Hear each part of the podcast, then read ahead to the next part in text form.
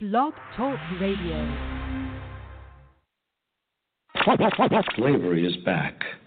In fact, it was never abolished. The thirteenth Amendment to the U S Constitution abolished slavery, except in prison. At the current rate of incarceration, by the year twenty ten, the majority of all African American men between eighteen and forty will be in prison, the state as their captor. The prison begins after uh, after slavery.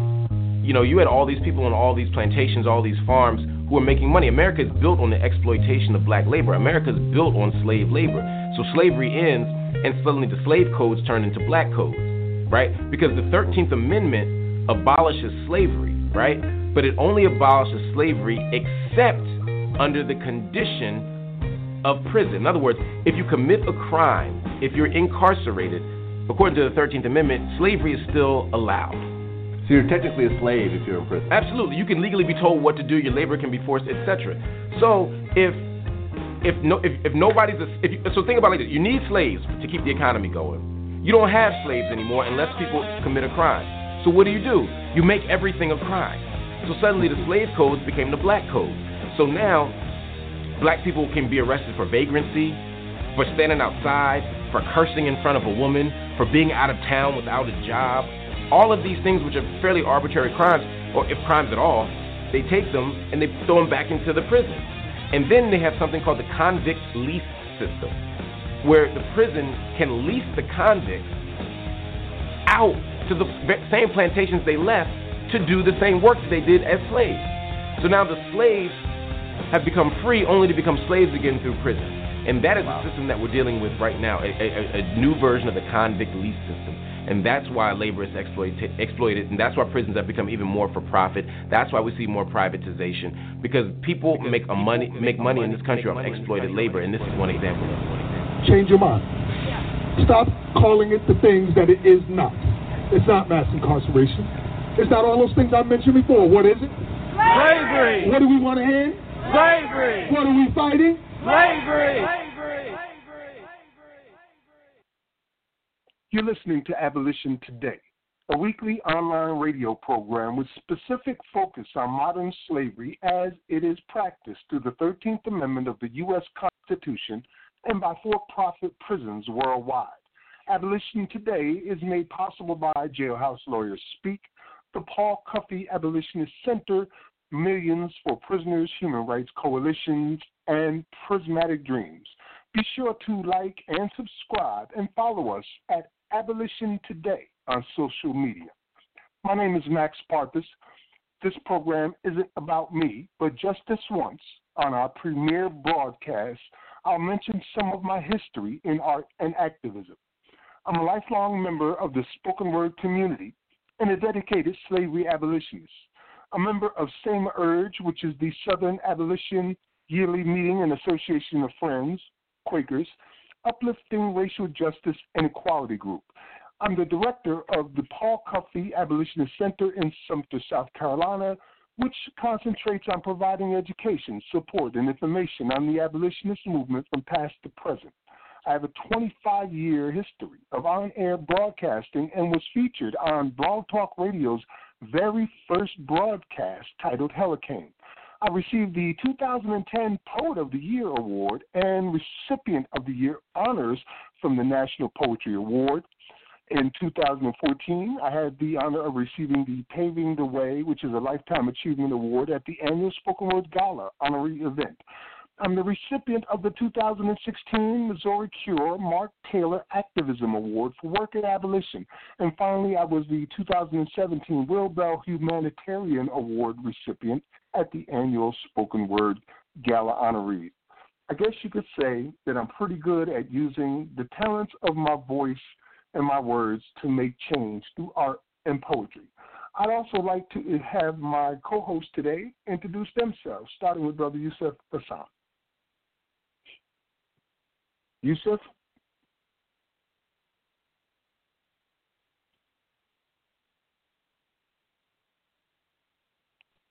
Sorry, Max, I forgot I was muted. Can you hear me? Yes. Okay. Uh, peace and blessings, family. It's kind of tough coming on the heels of uh, Max, but Max is actually the one who enlightened me to the thirteenth Amendment, and it's something I've been involved with uh, since, I want to say, December of two thousand nine. Uh, I've worked with many organizations over the course of that time. Currently, I'm working with the uh, Society of Fellows and Heyman Center for the Humanities and the Center for Justice at Columbia University. We focus on justice and education, and, and currently teaching justice through code. It's a platform that deals with uh, formerly incarcerated, you know, teaching them technical skills to put them into the workforce. And I also work with many other organizations where we focus on bringing prisoner, prisoners, uh, protecting prisoner legal rights, and we focus on ending the thirteenth Amendment exception clause that permits slavery to exist in the United States.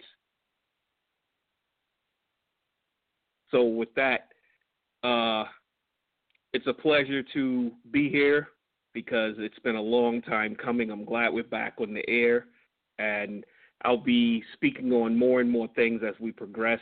But at this time, I'd like to bring in, do we have the other host on the line?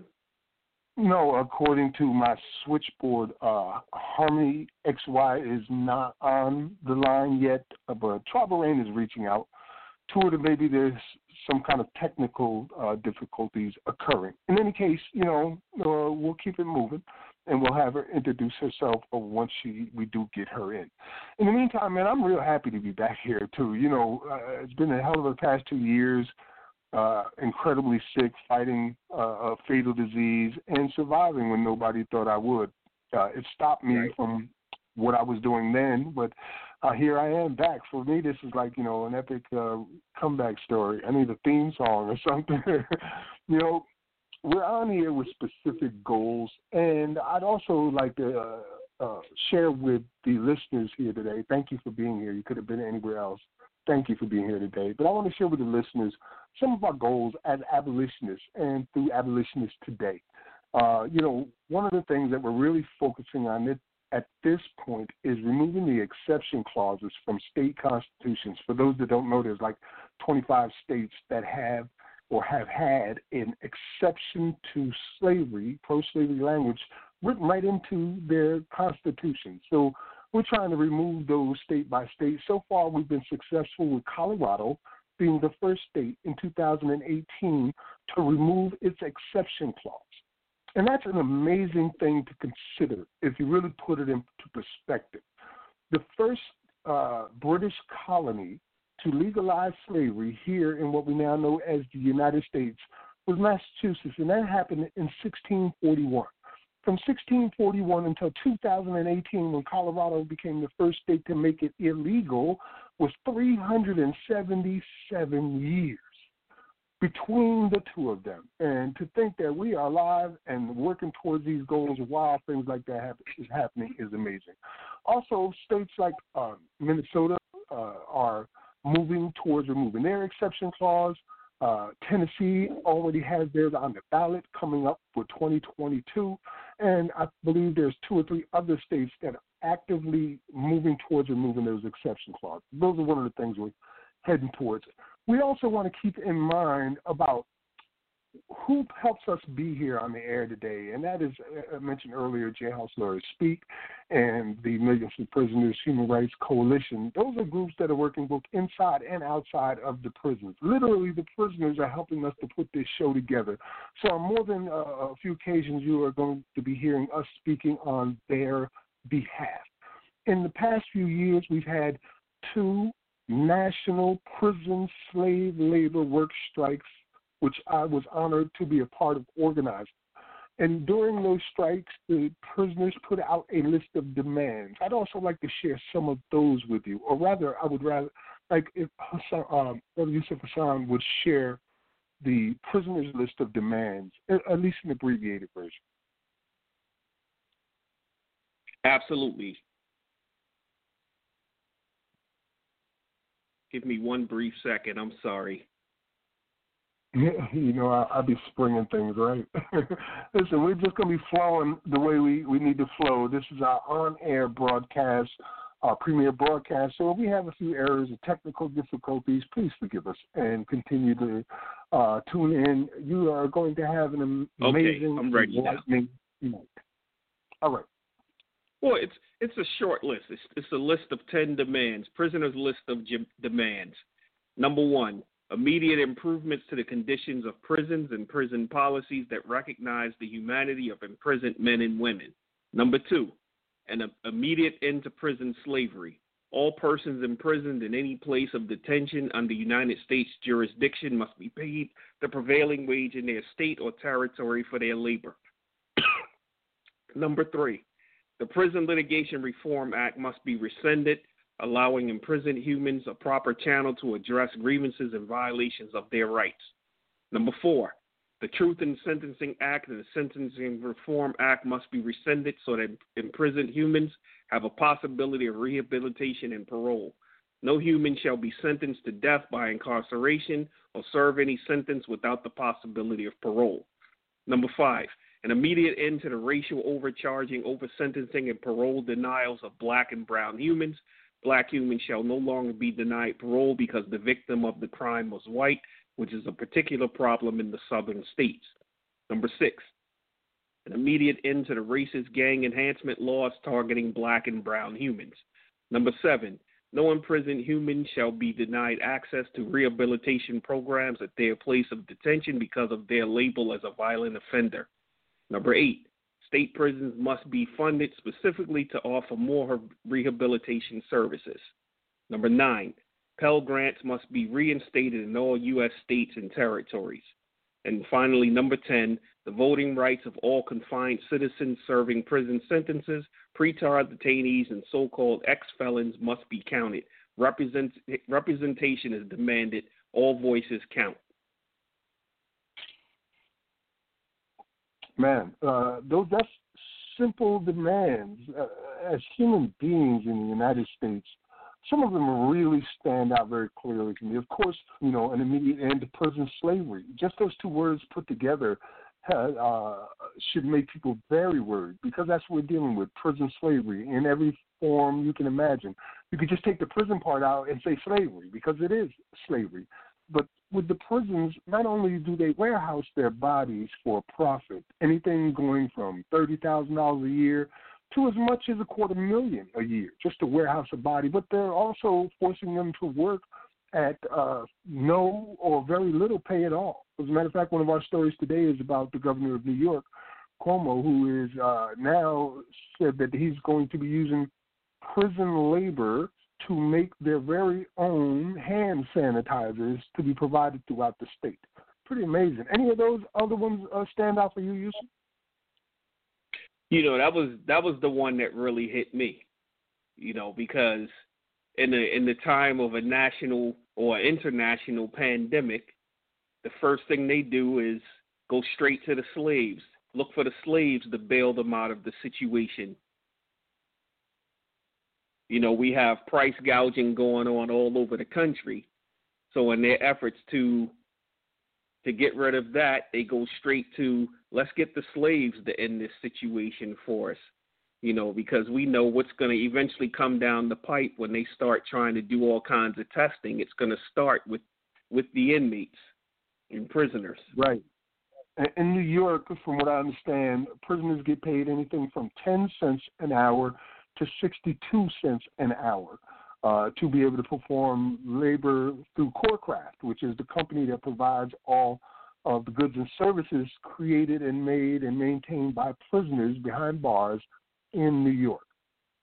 Absolutely. And and what what really many people don't even understand is that while these inmates are making this hand sanitizer, They they can't access it themselves because it contains alcohol, and alcohol is considered, any products containing alcohol is contraband in the prisons. So they won't even be able to utilize it for themselves. Man, isn't that amazing? Uh, I, I was watching some people on air, uh, some of the reporters explaining that, or at least one woman who was formerly incarcerated, that this is one of the banned items because it has alcohol content. And the prisoners are very concerned.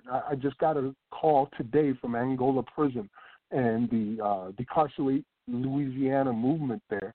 And they told me that they're very concerned about this coronavirus because they're uh, in a basically what would be a, a breeding ground for it. There's no testing going on, and uh, they're not allowed to use the hand sanitizers, or in the, uh, as you just mentioned. And some of their, uh, many of the people who are behind bars, they are very old and already frail, and it's likely something like this could be a death sentence to them. Absolutely. Max, can I just interject uh, something real quick? For those that are sure. on the line, they may want to uh, submit comments or anything. You can actually log on to uh, Blog Talk Radio slash Abolition Today to tune into the broadcast, and you can actually post your comments right there, you know, and we can run a live chat simultaneously with the show. Absolutely. Oh, and uh, just in case uh, our other host uh, had, doesn't have the number for whatever reason, and later on we'll have an open line where people can call in and speak with us. The number is five one five, six zero five, nine eight one four. That's five one five, six zero five, nine eight one four. We do plan on opening up the lines later because I know there's a number of friends that want to call in or maybe ask questions or share some of this information. Um, you know, we was talking earlier about some of the things that we've done, or where are we at this point in abolition? You know, and you and I, we've been working together now for a decade, and all right. the way back to uh, two thousand nine, and then two thousand ten, which now we have a decade anniversary of the March fourth for Freedom movement, where we helped organize uh, people all across the country and with international support to go down to their local jails and prisons and youth detention centers and courthouses, Uh, places like that, in protest of modern-day slavery. That was really our first big movement in trying to get people to wake up about that. And, and what has changed since then? Well, what have we accomplished since then? Well, I did mention that we achieved something that has not been able to be achieved in three hundred seventy-seven years, and that was to get one state to uh, make slavery illegal in their constitution. Another thing that I've been blessed to witness is I've seen the prison industry, the for-profit private prison industry in particular, lose as much as fifteen billion dollars in assets and revenue. And, you know, gave me a little giggle. Uh, we've seen that through various divestment programs, some of which were initiated by students, particularly out in New York, uh, where the University of New York students, where you're at right now, uh, as a matter of fact, uh, were the ones who first start asking the university to divest, because their university had thirty million dollars invested in for-profit private prisons. And eventually, even Kanye West played a role in uh, exposing that when he talked about C C A. And uh, modern slavery and his song, New Slaves, which forced C C A to change their name to Core Civic. But eventually, you saw even the Obama administration on July eighteenth of two thousand seventeen, I believe it was, maybe eighteen, but I think it was two thousand seventeen, announced they would no longer be using for-profit private prisons and they wouldn't be renewing their contracts. On that day alone, the for-profit prison company stocks plummeted so badly that if mm-hmm. Wall Street had not stopped trading, they would have went out of business on July eighteenth of two thousand seventeen. That's the type of threat that this type of movement poses to modern-day slavery and human trafficking, which overall is, in effect, white supremacy. So it's a threat to white supremacy. Those are some of the things that we've accomplished since then. Uh, also in two thousand eighteen, we were able to enact legislation, the abolitionists, when I say we, I mean the abolitionist movement, we were in, able to act, enact legislation in Florida that would return voting rights to those who have had them unjustly taken away. And that's former prisoners and those behind bars. So they fought really hard, and they got that passed where now ex-prisoners can uh, exercise their vote instead of having what we call collateral consequences, where for the rest of their life they're not allowed to vote even after they pay their dues. Yusuf? Right. Yeah, I mean, you know, you hit on a lot of very important things. You know, one thing I wanted to mention when you were speaking of the universities, I mean, so many universities have divested, and we even had the entire uh, city of New York remove its pension. Fr- they divested their pension fund from private prisons, you know, from Core Civic and uh, yep. uh, the G E O Group. You know, now, Max, some people may be wondering, uh, where did the G E O Group and Core Civic come from? Can you touch on that briefly? Oh, well, yeah, absolutely. I have literally uh, done uh, mountains of research on these groups and their connections, where they came from, uh, how they make their money. So it started really out for the G E O Group as the Wackenhut Corrections Corporation. The Wackenhut Corrections Corporations had their initial public launch in nineteen ninety-four in tandem with the Clinton Omnibus Crime Bill, which was authored by Joe Biden, as we all know. And seventy percent of their revenue came from the Clinton administration. Within the period of nineteen ninety-four to nineteen ninety-eight, the uh, Wackenhut Corrections stock value increased tenfold. That's how fast they were growing. Uh, there was a brother who was working there, and he said they had, they had this uh, illuminated thing on the wall which showed how many beds they were putting to put, putting to use, and the number was changing as he was watching it because the prison system was growing that fast. So they didn't really start out until nineteen ninety-four, and it wouldn't exist without the Clinton crime bill. But since then, uh, they have become the second largest privately owned corporation in the entire world, right underneath Walmart. If you look them up, you'll find them listed as G four S.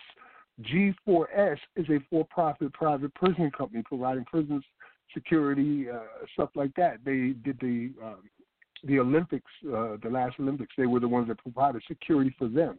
They've gotten so big now, and that in the entire continent of Africa, for the past five years, the largest employer has been this prison company called G four S. And G four S is a subsidiary now of the G E O Group. And the G E O Group is Wackenhut Corrections. That's where they come from. So they went from being a nobody, offering an initial public offering in nineteen ninety-four, to being the second largest privately owned prison, the second largest privately owned corporation in the entire world. Their business is about bodies. As long as bodies is being held and being processed, they're making money. Uh, the G E O Group, for instance, along with C C A, which was the first for-profit private prison here in the United States, starting in Louisiana with a prisons, women's prisons during the Reagan years, between the, the, the two of them, they have grown to be these global entities where nations uh, use their services for all their prisons. Uh, for instance, Australia is completely run by the G E O Group, and uh, even the U S military has used their services. Out in Guantanamo Bay, where they were Absolutely. housing the Haitians at one time, that was the G E O Group doing that. And, and it was in some of the worst conditions anyone could ever imagine. This group has, this company has been sued so many times for human rights violations that one judge went to a juvenile detention facility that they owned in Mississippi and said that it was a cesspool of constitutional violations.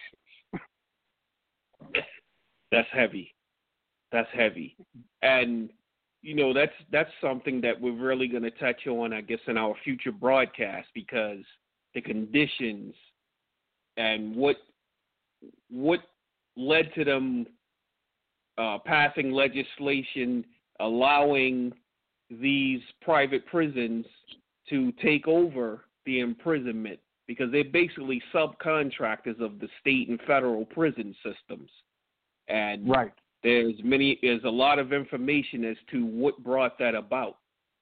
And then when you look at it, these companies are publicly traded on the stock market, and their only commodity is the labor that comes out of it. The number of bodies and the labor it produces. That's the only commodity these companies have. They don't have a product. They're, they're actually, when you hear people talking about, oh, there are no jobs, there are no jobs, all the jobs have gone overseas, but what they're failing to realize is that a lot of these jobs are still right here in America. When you take Made in America, that brand itself, a lot of their products are made in America, but they're made in the American prison system. And We'll go over a long list of so many products that people buy on an everyday basis that are actually manufactured with slave labor. And so yeah. people don't realize yeah. how big of an issue this is and how personal it is, that they're thinking, well, I'm not doing anything. And no, you actually are. If you're shopping certain places, if you're buying certain products, then you are actively participating in the slave trade. You exactly are. Um, I highly suggest that people watch that film, thirteenth, as well as two others. As a matter of fact, watch these three films in this order. You start with Slavery by Another Name. It tells you how uh, slavery was transferred from private hands to state hands, to convict leasing. And then you watch thirteenth, which tells you how slavery exists today through that loophole and how it's being exploited and by who. And then finish out the trilogy with Do Not Resist, which really tells you where it's going next. Uh, showing examples, for instance, of how in California they're now using scanning devices that scan faces and license plates for warrants. So, you know, they're being scanned randomly as you're walking down the streets in California. So I definitely uh, suggest people watch those. In a couple of minutes, we're going to play a clip, and it's a pretty long clip, but I really think that we should all listen to it. And, and it, the clip comes from Minnesota, where they discuss their movement there to remove the exception clause from the Minnesota state constitution. They also go into great detail as to why it needs to be removed. And I think it's worth hearing for sure, and not only worth hearing, but worth discussing afterwards. So after we play this clip, which is eighteen minutes, we are going to open up the phone lines for discussions about what you just heard.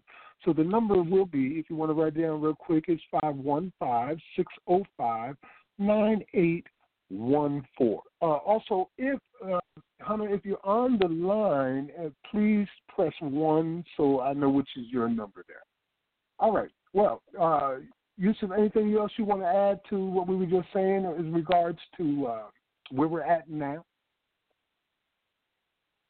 Not at the moment. I think we can go right into the next segment if you want to, to start playing the video. All right, that sounds like a good idea. It gives us a couple of spare minutes because uh, I'm pretty sure we might have a few callers who have something to say. So uh, without uh, going into further detail, we'll let them speak for themselves. This is the uh, report from them. You got everyone? Uh, oh, here we go, Representative Noor. Thank you. Welcome, everyone. I'm State Representative John Lesh, and we're here today uh, to introduce the constitutional amendment that would ban slavery from the Minnesota Constitution.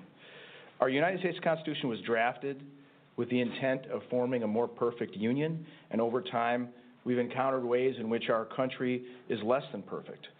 In the eighteen hundreds, we collectively decided that slavery and involuntary servitude were such egregious breaches of human and civil rights that would, they would no longer be acceptable in our country.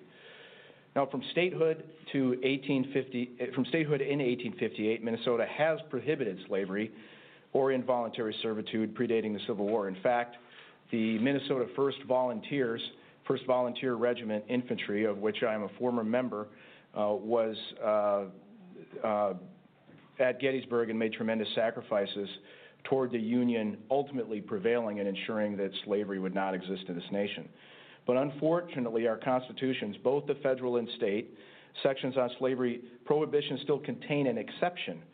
As Minnesotans and Americans, we should all strive to deliver fairness, equity, and justice for every single person in our state. When we fall short of that, we have a responsibility to take action addressing it. Today, we're launching an effort to amend the Minnesota Constitution to close this loophole.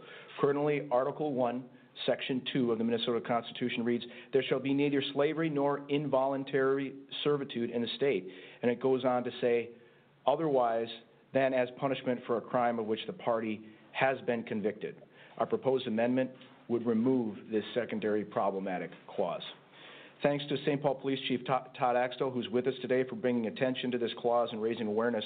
As a Saint Paul legislator, I am honored to be chief author of the legislation with the amendments language, House File three thousand eight.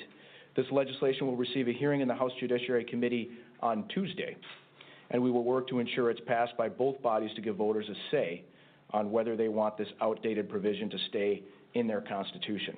In Minnesota, it's inappropriate that language mentioning slavery still exists in our Constitution, even if it's narrowly constructed and, some would say, obsolete. While we've undoubtedly made progress in expanding civil rights, racial bias remains persistent in our state, and we see the effects of that in the news every day. It's unacceptable that people of color continue to face significant disparities. While this amendment won't directly remove these words, words have meaning. By amending our Constitution to remove this troublesome language, we have the opportunity to make Minnesota a more inclusive state. And with that, I'd like to introduce uh, Saint Paul Police Chief Todd Axtell, whose New Year's resolution that he posted um, struck a chord with me, and I thought it was very appropriate uh, that we raise this in the legislature. So, Saint Paul Police Chief Todd Axtell. Thank you. Thank you, Representative Lesh, and our elected officials who are Uh, here today to support this very important topic. And I had no idea at the time, in a moment of reflection on New Year's Eve, uh, posting an important topic on social media would be met with such quick and important uh, potential resolution. You know, as I look at other uh, states around the country, there have been a couple who have, who have done this, Colorado being one, where they're re removing this archaic language from their constitutions. You know, the Constitution is our guiding principle, our guiding document in the state of Minnesota, and specifically for how we enforce the law and how we serve our communities. So it's important that the Constitution reflects our shared Minnesota values. This isn't a Saint Paul thing. This isn't a Minneapolis thing. This isn't a metro thing. This is a state thing. As a resident of this state who happens to be Saint Paul's capital's uh, police chief, it's important that this wording is removed. When people go into the, the uh, criminal justice system, when they are uh, entered in the Department of Corrections, it should not be viewed as an exception to slavery. People who are paying their debt to society should not be viewed and should not be treated as if they're slaves. Words matter, Minnesota, and we can do better in this fall. I hope you join me in striking this language from our Constitution. Thank you very much. And now I'd uh, like to introduce my, my co-author, and she's my true co-author, not just a second author, because chief authorship will pass uh, to her for floor action, uh, and that is uh, Saint Paul State Representative Rena Moran. Thank you, Representative Flash. So the Emancipation Proclamation was issued one hundred fifty-seven years ago. But black Americans still carry multi-generational trauma from that dark period in our nation, in our nation's early history. This trauma informs my work here at the Capitol, and every day I try to lift, to lift our community spirit of the systemic biases that continue to hold them down. As the great-great-granddaughter of slaves, this issue is personal to me. It's a matter of human dignity. It's unacceptable for our state to sanction slavery or involuntary servitude under any context. It's time for this language to be eliminated, and I am so proud to be the co-author of this legislation, which would amend our Constitution to do so. This amendment also affords us to change to a more broadly recognized and deep disparities that exist right here in the state of Minnesota. There are stark differences between the opportunities available, available for people of color and their white counterparts in housing, in health care, education, and employment. The criminal justice system especially presents disparities at every stage of the process. Without a doubt, these disparities in our nation's mass incarceration epidemic has direct roots in our nation's past when slavery was practiced.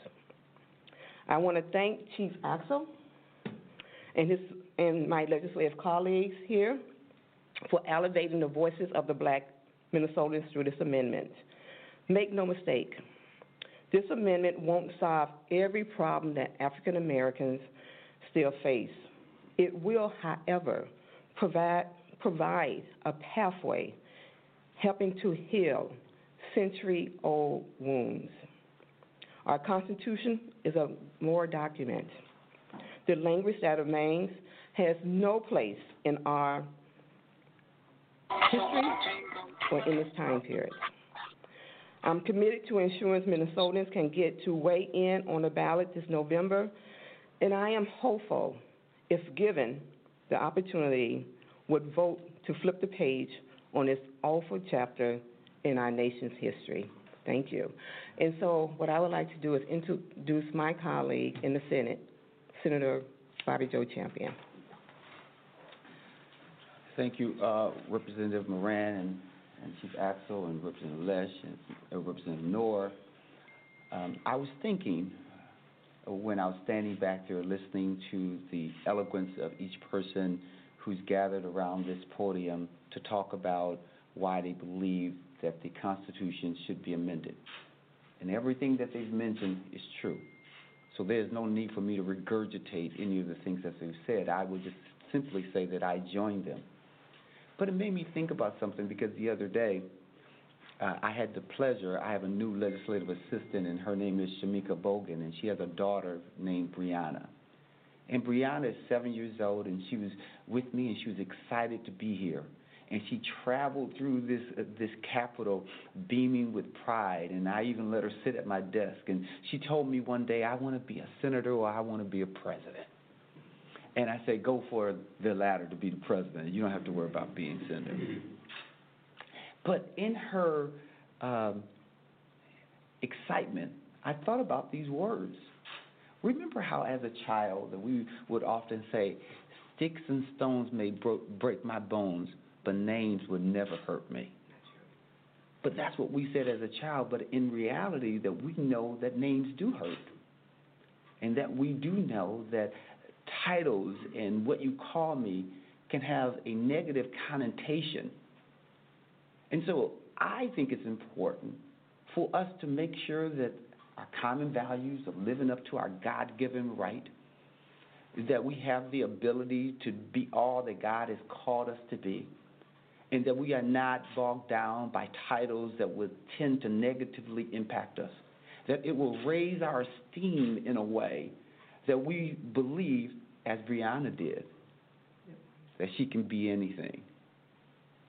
And so I implore you that are in this room, and even my colleagues who may read about it in the paper, or even those people who may watch it on television or read about it, that you articulate with, with elegance the importance of this simple idea, because it has deep meaning. And I hope that you will join me, because I don't want Brianna to always be reminded that at one time, you know, slavery was this thing that she was, that her ancestors were called. I don't want there to be the exception that if someone goes to prison and they're paying their debt to society, that they're reminded every day that you're less than human. You may have made a bad decision, but it doesn't necessarily mean that you're a bad person. And we should all strive to be better, because that's our God-given right.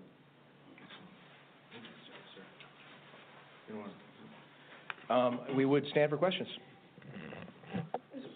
Chief Axtell, um, how did you happen to be post this on New Year's Eve? Had you been familiar with this language a long time, and why New Year's Eve? I'm just sort of curious about the circumstances of it. I had been doing some reading, as I normally do for my um, professional growth, and I've noticed this was uh, occurring in some other parts of the country.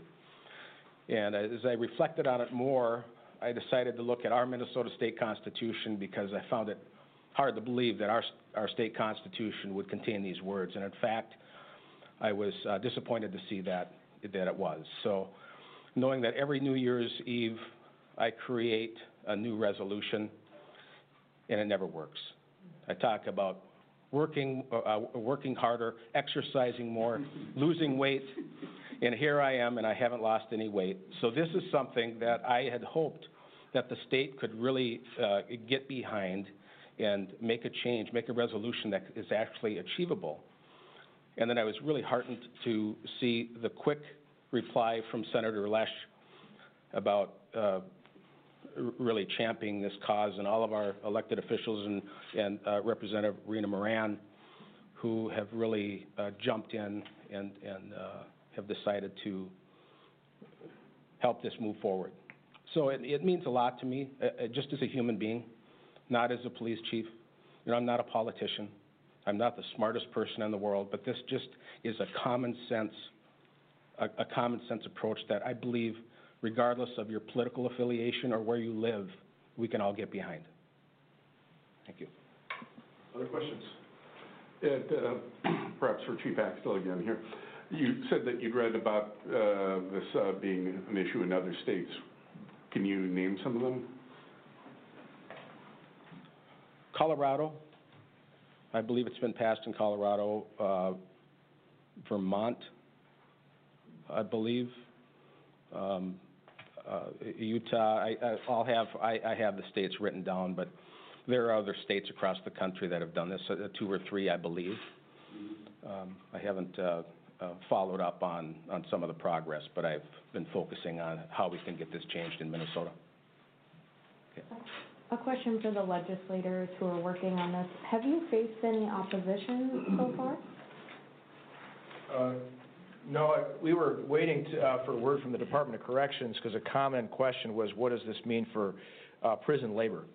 Um, and we had several answers for that first, which it's, it's not the same. And slavery is not the same as uh, being sentenced to prison and, and having to work. Um, it's not buying or selling of a human being, and at the end of the day, you really cannot force someone to do something in prison. Um, however, this morning, the Department of Corrections got back to us and said that they are in support of the amendment, so we were really pleased to hear that. Um, but I have not heard any or of any other organized opposition. It might be, okay. Could I just follow up to, yeah. to give you specific uh, information? So last year, Colorado voters approved this amendment. This year, Vermont, Nebraska, and Utah are considering considering this amendment, and I think that is a very important uh, question that was just asked, because some people won't understand this. Uh, some people will believe that this will open the doors of the prison system. I can tell you, as a police chief, that would be the last thing that I would want to happen. This doesn't open doors. This doesn't uh, forgive people who have committed uh, violent felonies in the state. This is just something that it reflects our state's values. It has nothing to do with uh, uh, the prison system opening their doors. Thank you. Uh, Senator Champion or Senator Lesnar, have you heard from any Senate Republicans on how they're feeling? Do you think that they will, in fact, support this? Thank you. So I'm the only senator here, but, uh, but I'm house trained. But, but, but, but what makes me a good senator is because I was house trained, so I'm okay with that. Um, so I haven't heard anything from uh, my fellow senators as of yet. Um, again, we were waiting to get some additional information from the Department of Corrections uh, and others to see whether they would support um, the work that we are proposing. I am going to take the liberties of talking to leadership, both uh, uh, majority leadership as well as minority leadership, to sort of get a gauge of that. So it is a work in progress. But I believe that, that they will be thoughtful and they will understand what it is that we are attempting to do. Uh, this is also interesting because I read a book uh, some time ago that talked about convict, convict leasing, which happened, you know, after eighteen sixty-five, right? Uh, and and uh, so it's really interesting. So I think that you, you should go back and take a look at that whole history that sometimes people don't talk a whole lot about. I wasn't for Senator Champion. Just uh, what would the what would the committee path be in the uh, Senate for this? Well, um, I would naturally assume that uh, it would probably um, uh, go to state and, and on local governments. I think that's a possibility, because of course, and, and maybe judiciary, you know, because it would have some impact on, you know, prisons, not necessarily releasing anyone, but just because that language is there and how uh, that would be interpreted. Um, so that's the pathway that I think it would potentially go, but again, I don't know of every pathway that it will go, but I, I could definitely think of judiciary and potentially state, local, and, and uh, Uh, local governments and state governments. And, and to that, you asked about the, the Senate. I, I did, not long after this was floated out there, I did talk with Senator Limmer, and we had a kind of a, a longer conversation about it, uh, and he seemed to indicate favorability toward it. He did not promise a hearing in any case, but one of the things we talked about is how um, when you're in a position of privilege, uh, it's easy for you to think that we've moved uh, past our history, moved beyond our history, um, but if you're really paying attention to what's going on in society, what's going on in our state, you know that we haven't. We have not moved beyond our history. Uh, and you need to notice the details to see that. These words in the Constitution are the details you need to pay attention to that are a legacy that I think we still carry. And that's one of the reasons why I think he was willing to, to you know, to consider it and, and give it a hearing. Time for one more. Thank you very much. Thanks, everyone, for coming. Thank you. Thank you.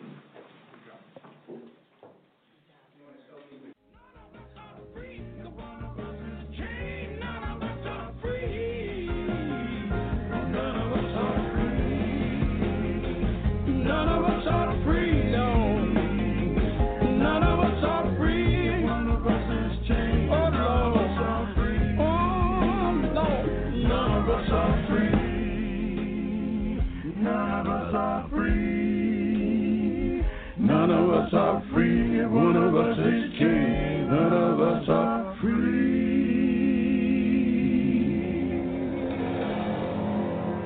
You're listening to Abolition Today. You just heard the clip of a press release in regards to the Minnesota State Constitution, which still has pro-slavery language in it, literally a loophole, which is an exception clause for prisoners duly convicted. You heard Uh, the speakers were Saint Paul Chief of Police Todd Axtell, Democratic Representative Lena Moran, Arena Moran, and G O P Senate Majority Leader Paul Gazelka.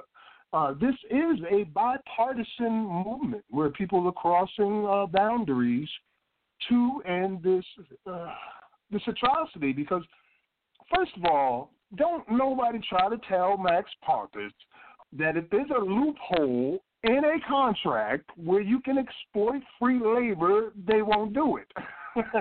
Because they do it. It's how it's done every single day.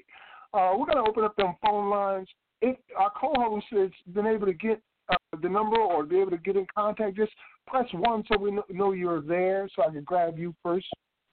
I know Yusuf has some questions with regards to what he just heard. I'm sure our callers do. All right, I don't see your hand up, so let's, there we go, two oh one. two oh one, you are on air. That's two oh one, two three eight. No, that's me, Max. Oh, that's you. Okay, well, somebody else just Yeah, that's up. me. All right. I, I yeah, just want to say, if we have out. people, let me just, if, if we have people on the line that are listening via the internet, could you please post something in the comments just so we know that you're there? Are you able to see on your end, Max, anything indicating how many listeners that we have at the moment? Yes. Uh, we are, well, I know how many callers we have, not how many listeners. So we've got a lineup of callers. We're, we're okay with callers. Awesome. Awesome. Yes. So we're, we're, we're okay with callers. With that being said, you know, I took some notes. I know you got some things to say, and we put aside a little time to talk about this. So if you want to join the conversation now, press one uh, on your dial pad. And that will indicate that you have something to say. And if you don't have something to say and you want to be a part of it, don't worry, I got a question. You know, we got a question to ask. So press one now. Uh, there we go. That's two. Nope. All right. nine one nine, you are on the air today with Abolition Today. Max Parthas from North Carolina. nine one nine. Good afternoon. Good afternoon. Well, good evening, gentlemen. This is um, Crystal calling in from North Carolina. Hey, and Crystal. I have been Crystal, hey. Yes, Crystal. yes, I have been thoroughly enjoying the show thus far. And um, I well, did certainly I listened to the entire uh, video recording that you just played, and I must say it was very I had never heard that before, but it was very informative. I think they did a really great job of stating, articulating the facts, you know, some of the history and how that relates to our present day time and the effects of the language. Um, and so just thank you for sharing that. That was really, you know, updated and I think updated. And I think that it gives a lot of um, ideas and, and hope to other people in, in other states that may want to um, follow suit in um, making these types of changes. So I just wanted to add that to the conversation, but thank you. Thank you, Crystal. Well, if you Thank don't you. mind, would you tell the audience who you are? Because Absolutely. we're here partly because of you. Exactly. Oh, well, well, thank you for that. So my name is Crystal Roundtree. I am um, one of the co-founders of I Am We Prison Advocacy Network, and we, as a part of that, um, I'm also a representative, an outside representative for the J- uh, J L S, or Jailhouse Lawyers Speaks, um, Inside Prisoners um, group. And um, as a part of that, those two organizations, with lots of support um, from the outside, including these two gentlemen here on the line, um, came together for the Millions for Prisoners Human Rights March. That was a great success in our opinion, and lots of people's opinion, actually. And so I think that this is a continuation to continue to push that same message forward, same message forward. So um, I appreciate you having me on the line this evening. Thank you, Crystal. Uh, we are proud to, I've always been proud to work alongside you, and uh, we have got a lot of work to do, and we've made a lot of headway. You should be proud. I know the ancestors would be proud. Absolutely. Thank you. Um, Thank you so much. Solidarity, brothers. Can I ask you a question in regards to what you just heard?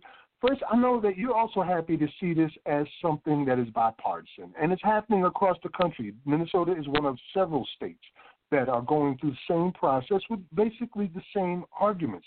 But one of the arguments that was presented, I'd like to know your feelings on it, and that was when I believe it was the G O P Senate Majority Leader, Paul Gazelka, said that prison is not slavery. Nobody can force anyone to work, and no one is being sold. How do you feel about that? I think that was a very interesting perspective that this gentleman takes, and um, certainly we know that that is absolutely um, not true. It happens, and it's happening on a daily basis here in our in our prisons. Um, people actually are being forced, or if not directly forced, punish the, the, the punitiveness of refusing is also uh, oftentimes to the point where people feel as though they have no other choice but to comply. And so this is not a, a willing um, thing that these um, prisoners throughout the country are participating in. So I beg to differ with the gentleman um, when he speaks about, you know, no one can be forced to do anything. Um, and, and that they don't actually view this as a form of um, slavery, when, in fact, we all know clearly, we're all clear about exactly what it is. And so um, if they would like to call it by another name, then, you know, that's their perspective. But at the end of the day, that bipartisan support is certainly, um, as the one gentleman, I'm not sure of his name on the um, program, but he, he did mention that this, this doesn't change um, what a lot of these people are pushing for, which is to keep more prisons, to keep the system going. Changing the language, you know, I guess at not initially, not a list, not initially. I think that at this level, it should be able to gain that bipartisan support, even from the ones who are for the system. Um, once they understand that this does not actually, you know, change change the numbers um, as far as people being locked up and. And it doesn't release people from prisons. But I think somewhere in the back of their mind, though, they, they still see the um, incentives of keeping the language in there. And that dollar sign is probably flashing somewhere in the back of their minds as well, as far as what it could mean if this language is removed. Right, right. And, you know, I'm sure right now there's somebody listening in Minnesota who is a part of the people trying to get this done and saying, come on now, Max, don't say too much. We want to be gentle. We want to get this done, okay? But, you know, I'm going to say what I got to say, and uh, I'm going to try to be concise with it. Uh, simply speaking, my, my argument to his is when he said prison is not slavery, I would say just look at your Constitution. It literally says, except prisoners duly convicted. That means once you're convicted, you're not a prisoner. You are a slave. And that's why you're there talking, right? And then the second thing saying about can't, you know, nobody's being forced to work, we all know that's wrong, too. We had two prison labor work strikes where people were put into solitary freaking confinement because they refused to do the work, uh, because they refused to do uh, that free labor. And I say free labor literally because in places like Louisiana, uh, you get nothing. In places like Alabama, the Congress just voted to give three cents an hour, you know?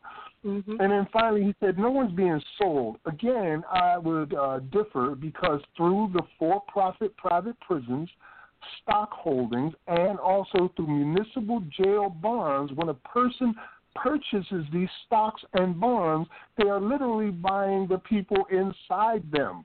Because you're not buying a building, you're buying a guarantee that it will be filled at all times. The people. Mm-hmm. So, mm-hmm. you know, you own prison mm-hmm. stocks, you're the new slaver. Well, I, I don't want to take up too much time. I do think that there were other people who wanted to chime in, starting with my co-host, Yusuf. Did you have something to add to this? I just want to uh, acknowledge a few people. Nor Hinty, uh, he checked in via the chat, and he said that everything is going great. He's just double, he's multitasking right now. We also have uh, Fatima Patterson. She's checking in from Las Vegas, Nevada. And Tashaka Sumani also is checking in.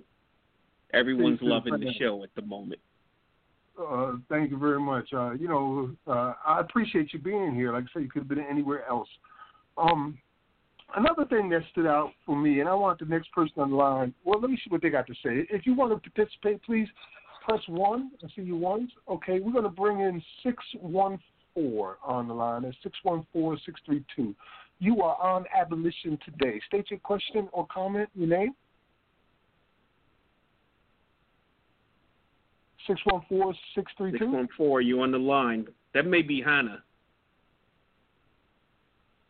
All right, well, uh, I will that's, come. That's, a Col- that's Columbus, Ohio, so that may be. Oh, maybe one of our listeners out there as well. Uh I'll leave it open just in case it is her. She's still having difficulties. It is It and is I'm her. She says, I'm on the line. She says she's on the line. She's just multitasking right now. All right, and I'll move on to our next one, eight oh three, two oh six. I see your hand up, so eight oh three, two oh six. Welcome to Abolition Today. You have a question or comment, and what is your name? Peace. This is the Ratchet Revolutionary Palmetto Star. What's going on? Hey, Max? Peace, brother. How you doing? Peace, peace. Welcome. Peace, what's going on? Happy birthday, bro. I love what y'all doing, and uh, of course raising awareness about uh, the abolitionist movement, letting people know that slavery is still alive and well, that we need to free the real and true living slaves of the people in the, pre- the penal system, and going through the um, corporate prison system. And you're really, you know, showcasing and, and exposing the G E O Group and people that profit from slave labor. So definitely glad that you're doing it and, and, and making sure people are well aware of what's happening right now. Amen. Thank you, brother. Some of these people who run these corporations like the G E O Group, uh, it is my dream to one day see them on trial, very much like they had in The Hague uh, with the Nuremberg trials, because they're committing crimes against humanity. That's exactly what they're doing. And we really can't face the issue without uh, understanding that there are people who want us to be in this situation because it makes them money. And it's great at population control, particularly for races and classes that they don't want propagated. So thank you, brother. I appreciate you being here on another inauguration. Uh, you know, go back. Uh, tell people about your program, too, by the way. Invite them to come listen. Well, if you hear my voice, then you're part of the revolution. Um, I'm the host of Too Raw for T V. We've been broadcasting since November fourth, two thousand ten. We've had guests like Charlemagne the God, um, Doctor Claude Anderson, people along those lines on there.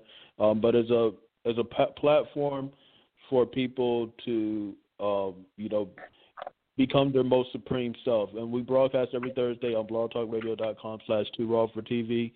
The call-in number is five one six, four five three, nine one seven four, and the revolution will not be televised. The revolution will not be televised. All right, uh, we have a music break coming up. I mean, what is a revolution without music? So we got abolition music Uh, that we're going to be providing for you on a regular basis, uh, inspiring poetry, spoken word, music, and art that will uh, just really move your soul uh, to understand even better. So before we go into our music segment, I'm going to pass the mic to my co-host. Any uh, final comments in regards to this interview that we just heard? you know, he said a mouthful, and, you know, what I what I have to say, we're kind of taking in another direction. So let's do the music, and then we, if you want to discuss it on the other side of the music, we can. If not, you know, it's something that we're going to speak about a lot. You know, just one word that popped up a lot. We was talking about uh, human rights and just being human. And, of course, you know, when I, when I brought the uh, the lawsuit that they had out in California where the five orcas sued SeaWorld saying that they were being held in captivity as slaves. But I don't want to address that this week. That's something I want to address in the future, but I just want to just bookmark that, that we'll discuss that one in okay. the future, because it's a lot to unpack with that one. This whole thing we heard tonight is a lot to unpack. I mean, we could yeah, talk about it's, this, it's this for the entire show. And it's worthy of it, because, like, when he mentioned about, you know, not everybody's a bad person, who the hell cares if they're a bad person? Are they innocent? You know what I mean? Because we do know right. that a lot of laws and uh, policies are being passed in order to incarcerate people, and for no other reason. For instance, there were more arrests for simple possession of marijuana in two thousand seventeen than there were for all violent crimes combined. And those people are not, the hell with being bad. They should be out because they're innocent. Uh, so right. not everybody in there is a bad person. Hell, not everybody in there is guilty. That's a lot thing. Of them are in there just because they couldn't afford to pay a fine. Couldn't afford to pay a fine or bail, or they had to take a plea bargain, which happens ninety-seven percent of the time. I mean, your Sixth Amendment right is that you're supposed to have access to a jury of your peers, but with a ninety-seven percent plea bargain rate for all felonies across the country, that means that doesn't happen. All right, with that being said, we're going to move into our next segment, which is uh, we want to turn you on to Solomon Burke. None of us are free.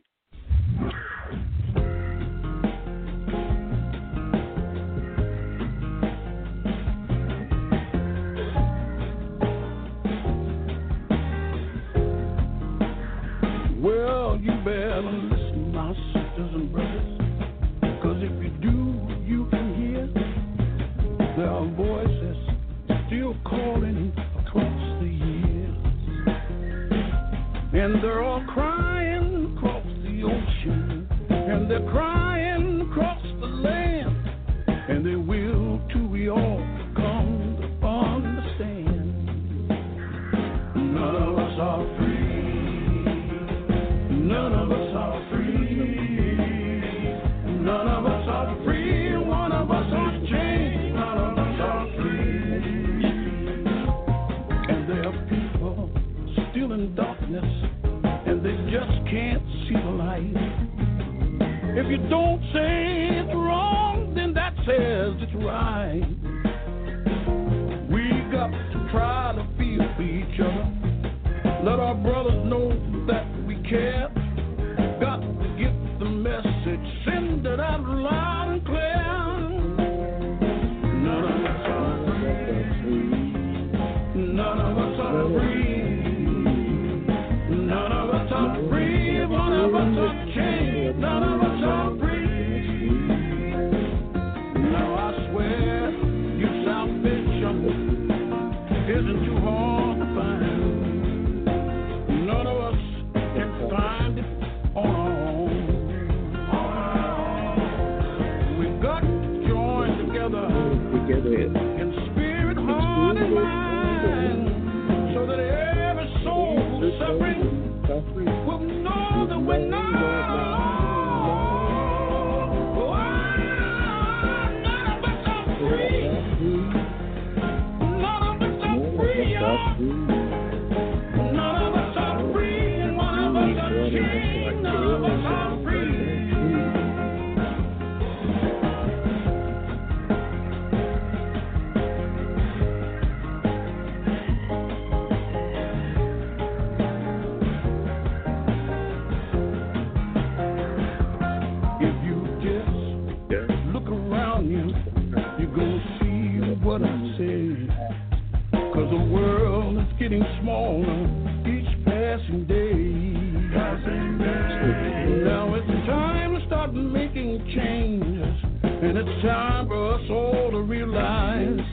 that the truth is the shining truth is bright, shining right before our eyes. None of us are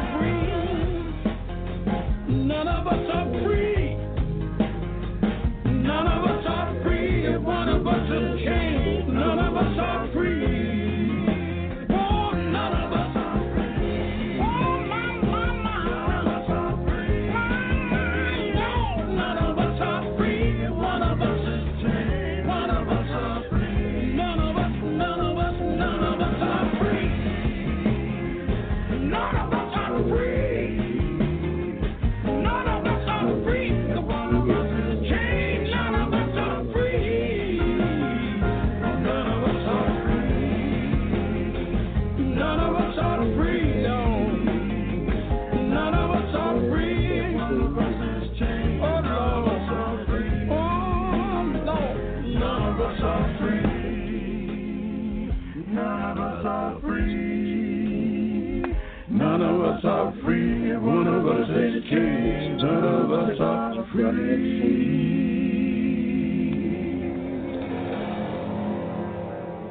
You're listening to Abolition Today. That was Solomon Burke, None of Us Are Free. And every now and then we're going to play a little clip of that just to bring it back into perspective, because none of us are free. As long as slavery is legal in this country, none of us are free. Any of us can be taken for anything at any time, uh, just on the drop of a hat, and it happens all the time. We are going to tell you some of the facts throughout our history here, and we thank you for being here today on our inauguration, our inaugural program. Uh, Brother Yusuf, I'm going to want you to go into the story we have prepared today, which is what we referred to earlier about Governor Cuomo uh, deciding that they're going to use the prisoners to make their hand sanitizers in order to dispense it throughout the state of New York. Sure, absolutely. Uh, coming from an article posted in The Verge, and it's also in many others, uh, dated March ninth, two thousand twenty, New York will use low-wage prison labor to make san- hand sanitizer. Faced with shortages of hand sanitizer and a new coronavirus outbreak, state has decided to make its own. The hand sanitizer will be made by inmates at correctional facilities, said New York Governor Andrew Cuomo, who announced the product's development at a press conference on Monday. The inmates can make one hundred thousand gallons per week, according to Cuomo. As the coronavirus outbreak is in the U S is spread, hand sanitizer has been flying off the shelves, while price gouging has pushed prices sky high. New York declared a state of emergency related to the outbreak on Saturday. And I'm not going to get into all of that. They want to throw out all these statistics and everything. Getting back into the article, the article's principal point, New York's hand sanitizer, Cuomo says, will be seventy-five percent alcohol and will be made available to government agencies, prisons, schools, transit agencies. The first area to get hand sanitizer will be New Rochelle, which has a large number of cases. The hand sanitizer will, will be made by Corcraft, the part of the state's Department of Corrections and Community Supervision that manufactures products from license plates to pillows. The average wage at these facilities was about sixty-five cents an hour in two thousand sixteen. That's the end of the article. Now, one thing that it mentions in here where it says that Corcraft is part of the state's Department of Corrections and Community Supervision. For many people may not know that Corcraft also has parolees working for it. See, there's the Corcraft within the system where they make everything, basically. All all types of furniture, all type of cabinets, license plates, state road signs, uniforms, boots, you name it. There's a lot of things that they make, but they also, when inmates come home on parole, many of them are sent to Corcraft. When they, they give you a certain amount of time to get a job, and if you can't get a job, then they send you to Corcraft. And the last the last I heard, the wage was about uh, six twenty-five an hour, whatever minimum wage is now. But uh, they're also not only are they using the, the labor in the prisons, they're also using it when they come home. I have to double check on the, the current salary, though. I'm not sure of that, so don't quote me on that. But they're making sixty-five cents an hour, and that's considered a high-paying job in the prison system. You know, many of the people in there, if they do work, they want to try to get the best-paying jobs. Usually the best-paying jobs are being on, like, paint gang or areas where you're around the police most of the time. So, of course, we already know who most of those jobs go to. But anyway, just the, just the mere fact that people are looking, people in prison are looking towards trying to get the dollar or one dollar fifteen an hour j- job as if that's like the best job to have. When you have most people who are making on the low end thirty cents an hour, forty cents an hour. And on top of that, when they do get paid, their fines and their fees and all types of surcharges are taking out of it. So on, in essence, they're making no money behind this. So just the mere fact that it's saying sixty-five cents an hour, it's not even sixty-five cents an hour. And he's projecting one hundred thousand gallons per week. And we can imagine how much that is.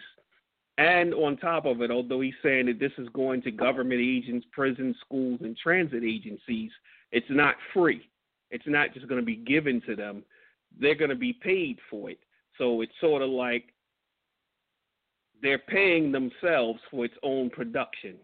So they're having the prisons, uh, they're having the prisoners produce it for nothing, and then they're charging the budget that they've allocated to these other government agencies. They're charging them to provide them with this. So they're doubly paying themselves. Well, I definitely want to chime in a little bit on this, and uh, what I would like to offer, first of all, is unions should be up in arms about this.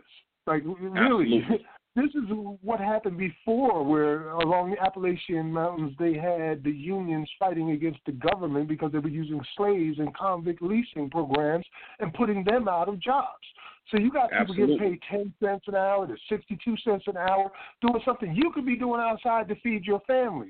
And the incentive is right here in the article. It says uh, they can get it for X amount of dollars, which is much cheaper than if the state tried to buy it on the open market. Now, what if they start applying that to everything? Well, we could get it much cheaper rather than buying it on the market if we get it from prisoners make it, and prisoners can do this, and prisoners can do that. Right. You know, this is how slavery happens, you know? And in the meantime, the people who are making ten cents an hour, fifteen cents an hour, they can tell you that ain't nothing free, even in prison. You got to live. You got to buy what you need to buy. You need to pay for what you need to pay for. And while you're doing that, they got you working for ten cents an hour, forcing you to do it uh, if you really don't want to do it sometimes. And then on top of that, they're taking the money right back through fines and fees that they make you pay while you're in prison. On many occasions, people have walked out of prisons in debt when they went in owing nothing. Absolutely. But anyway, uh, and- And on That's top right. of all of that, they also project the lie that, oh, we're teaching them valuable skills, when in essence that those skills don't transfer into when you come home. They don't transfer into any type of career.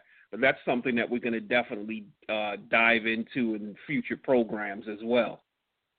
Right, right. Right now, basically, we're just surfing. Like, we're going over the surface of these different topics and things when each of them have uh, in-depth histories and effects that we could talk about for an entire show.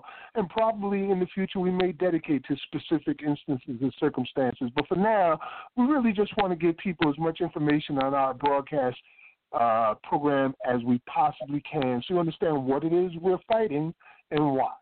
Um, and with that being said, there's a segment that I'd like to introduce where I recommend some homework.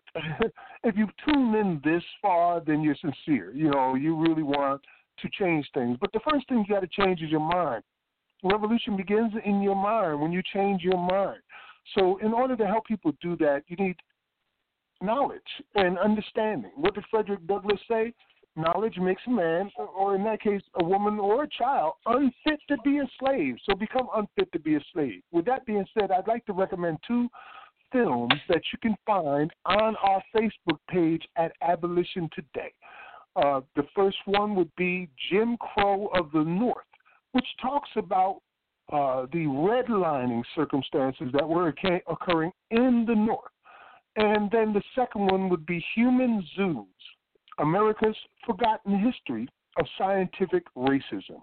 And the thing that shocked me about watching both of these back to back is they were virtually happening at the same time. So it really puts things into perspective about who you were dealing with and what they were trying to achieve. So once again, that's Jim Crow of the North and Human Zoos, America's Forgotten History of Scientific Racism. They'll be available on our page at Facebook on uh, Abolition Today. Yusuf? Yes. All right, L- looks like we're coming to the close, man, of our show. We only got fifteen minutes left, and we got a pre-recorded segment ahead that we think you are going to really love. Um, man, where so did the time go? It seemed like we just got on the air. I know, right? We've got a ninety-minute broadcast, and I found out today, right now, we're competing with the presidential elections. so that's, uh, that's uh, I don't think want to see that in recording. That's in a two-hour yeah. show in itself of, of us. And, you know, maybe if we if we run across this again, maybe we can, I don't know, do some type of interactive, real-time, where we're dealing with that at the same time as our show, because I'm sure that they're saying things contrary to what we're saying. Well, you're certainly going to see and hear more of Abolition Today, because we are definitely, anybody that knows us knows we get involved. And this is just us breaking uh, our way through the door with Abolition Today here on blog talk radio dot com. And uh, the future is going to be one very exciting as witnesses and participants. So um, I personally just want to say thank you to everybody who tuned in today, everybody that's listening later on, uh, those that have supported us and helped us to get the word out. And, uh, and you know, we love you. We, we appreciate you. We're doing this together. It's not just any one of us. You know, what they say about that, one monkey don't make no show. So we're not right. trying to create anything. We're a part of something that already exists, the abolition movement. We're in the same vein as Frederick Douglass and Harriet Tubman and Nat Turner and uh, Denmark Vesey. All, it's all the same thing, because the same circumstances are occurring. They've just been refined. Or how did Brian Stevens say it? I don't believe that slavery ended. I think it evolved. It certainly did. And here Absolutely. in twenty twenty, we're dealing with it. So thank you, everybody, and to all our sponsors and supporters. We got something really nice planned for you coming up. Uh, next week, by the way, hopefully we'll be able to get past the technical difficulties and introduce our third host uh, to the program, uh, Harmony Y Z. Uh, that'll be next week, so look forward to that. But in the meantime, our next segment we call Bridging the Gap. We're going to start out by having an audio clip, the first part in a series, of Ossie Davis reading Frederick Douglass in nineteen sixty-six, and that will be followed by this beautiful song from Elijah Blake called Hanging Tree. You certainly Man. don't want to uh, uh, shut it down right now. You want to hang out to hear these things. We're going to continue this clip, by the way, or the uh, discussion with Ossie Davis reading Frederick Douglass week after week. This is just going to be the first one, all right? So, uh, with that being said, being said, your closing statements there, Yusuf? I have two. One is just, you know, coming from Solomon Burke's song, None of Us Are Free. And it, it just jumps right at you that it's, it's time for us all to realize that the truth is shining real bright right before our eyes. And, of course, Malcolm X, if you're not ready to die for it, put the word freedom out of your vocabulary. Peace word. and thank you all. I'm going to join you with Malcolm X in saying you can't separate peace from freedom, because no one can be at peace unless he has his freedom. Uh, you've been listening to Abolition, Abolition Today, and hopefully you'll continue to listen for the next few minutes as we play our final segment. I was born a slave in Tuckahoe near Hillsborough and about twelve miles from Easton in Talbot County, Maryland. I have no accurate knowledge of my age. By far the larger part of the slaves know as little of their ages as horses know of theirs, and it is the wish of most masters within my knowledge to keep their slaves thus ignorant. I do not remember to have ever met a slave who could tell his birthday. They seldom come nearer to it than planting time, harvest time, cherry time, spring time, or fall time. From various inquiries I have made, I have determined that I was born sometime in February in the year eighteen seventeen. My mother was named Harriet Bailey, and she was a slave. She was of a very dark complexion. Of my father, I know nothing. Slavery has no recognition of fathers, as none of families. That the mother is a slave is enough for its deadly purpose. By its laws, the child follows the condition of its mother. The father may be a freeman, and the child a slave. I do not recollect ever seeing my mother by the light of day. She was with me in the night. She would lie down with me and get me to sleep, but long before I waked, she was gone. Once she walked twelve miles to see me and had the same distance to travel again before the morning sunrise. Death soon ended what little communication we had between us, and with it her hardships and suffering. She died when I was but seven years old, on one of my master's farms. I was not allowed to be present during her illness, at her death, or her burial. She was gone long before I knew anything about it. I've had two masters. My first master's name was Anthony. I do not remember his first name. He was generally called Captain Anthony, a title which I presume he acquired by sailing a craft on the Chesapeake Bay. He owned two or three farms and about thirty slaves. Want of food was my chief trouble under Captain Anthony. I have often been so pinched with hunger as to dispute with old Nep, the dog, for the crumbs which fell from the kitchen table. Many times have I followed with eager step the waiting girl when she shook the tablecloth to get the crumbs and small bones flung out for the dogs and cats. It was a great thing to have the privilege of dipping a piece of bread into the water in which meat had been boiled, and the skin taken from the rusty bacon was a positive luxury. I suffered also much from cold. In hottest summer and coldest winter, I was kept almost naked, no shoes, no stockings, no jacket, no trousers, nothing but a coarse tow linen shirt, reaching only to my knees. I had no bed. I must have perished with cold, but that the coldest nights I used to steal a bag which was used for carrying corn to the mill. I would crawl into this bag and there sleep on the cold, damp clay floor with my head in and feet out. My feet have been so cracked with the frost that a pin might be laid in the gashes. My master's farms and slaves were under the care of an overseer. The overseer's name was Plummer. Mister Plummer was a miserable drunkard, a profane swearer, and a savage monster. He always went armed with a cowskin and a heavy cudgel. I have known him to cut and slash the women's heads so horribly that even master would be enraged at his cruelty and would threaten to whip him if he did not mind himself.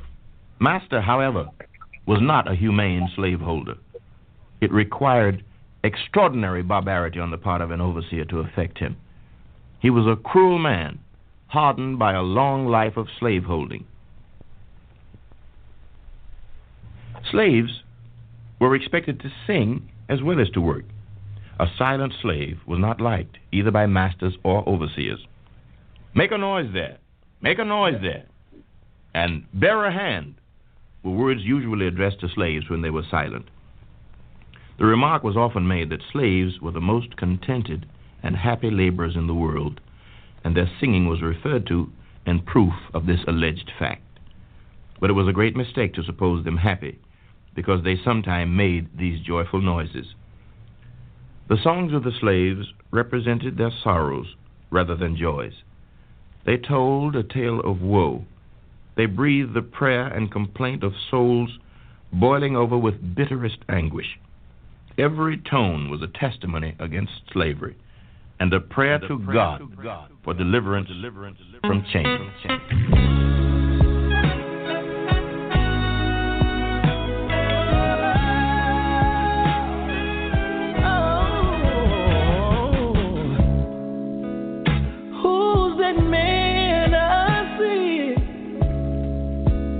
Underneath the hanging tree,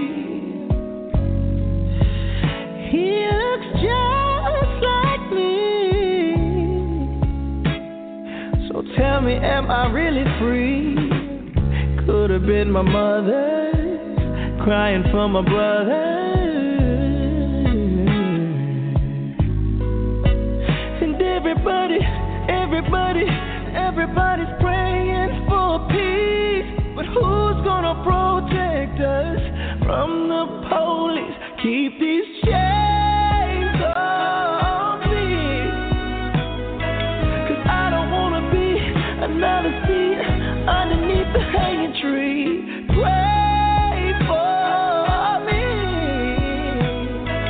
Lord, don't let me be another seed underneath the hanging tree.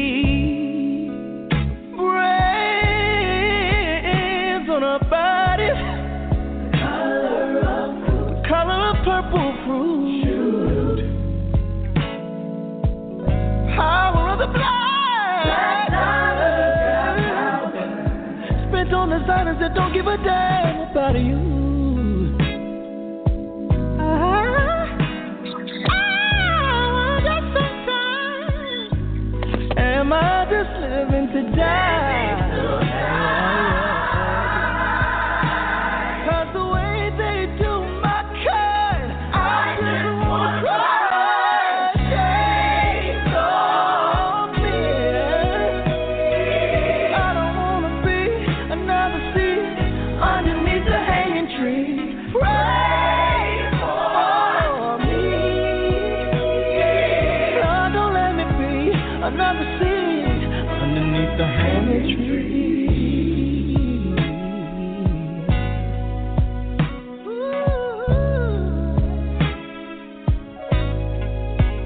Ooh. Ooh.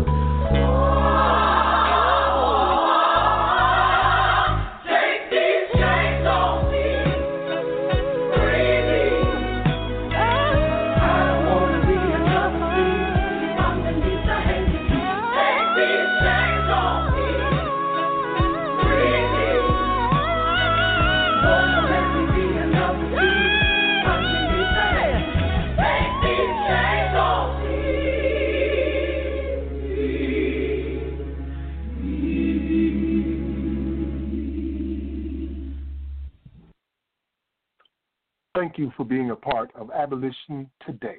Tune in next Sunday at blog talk radio dot com slash abolition today. Peace.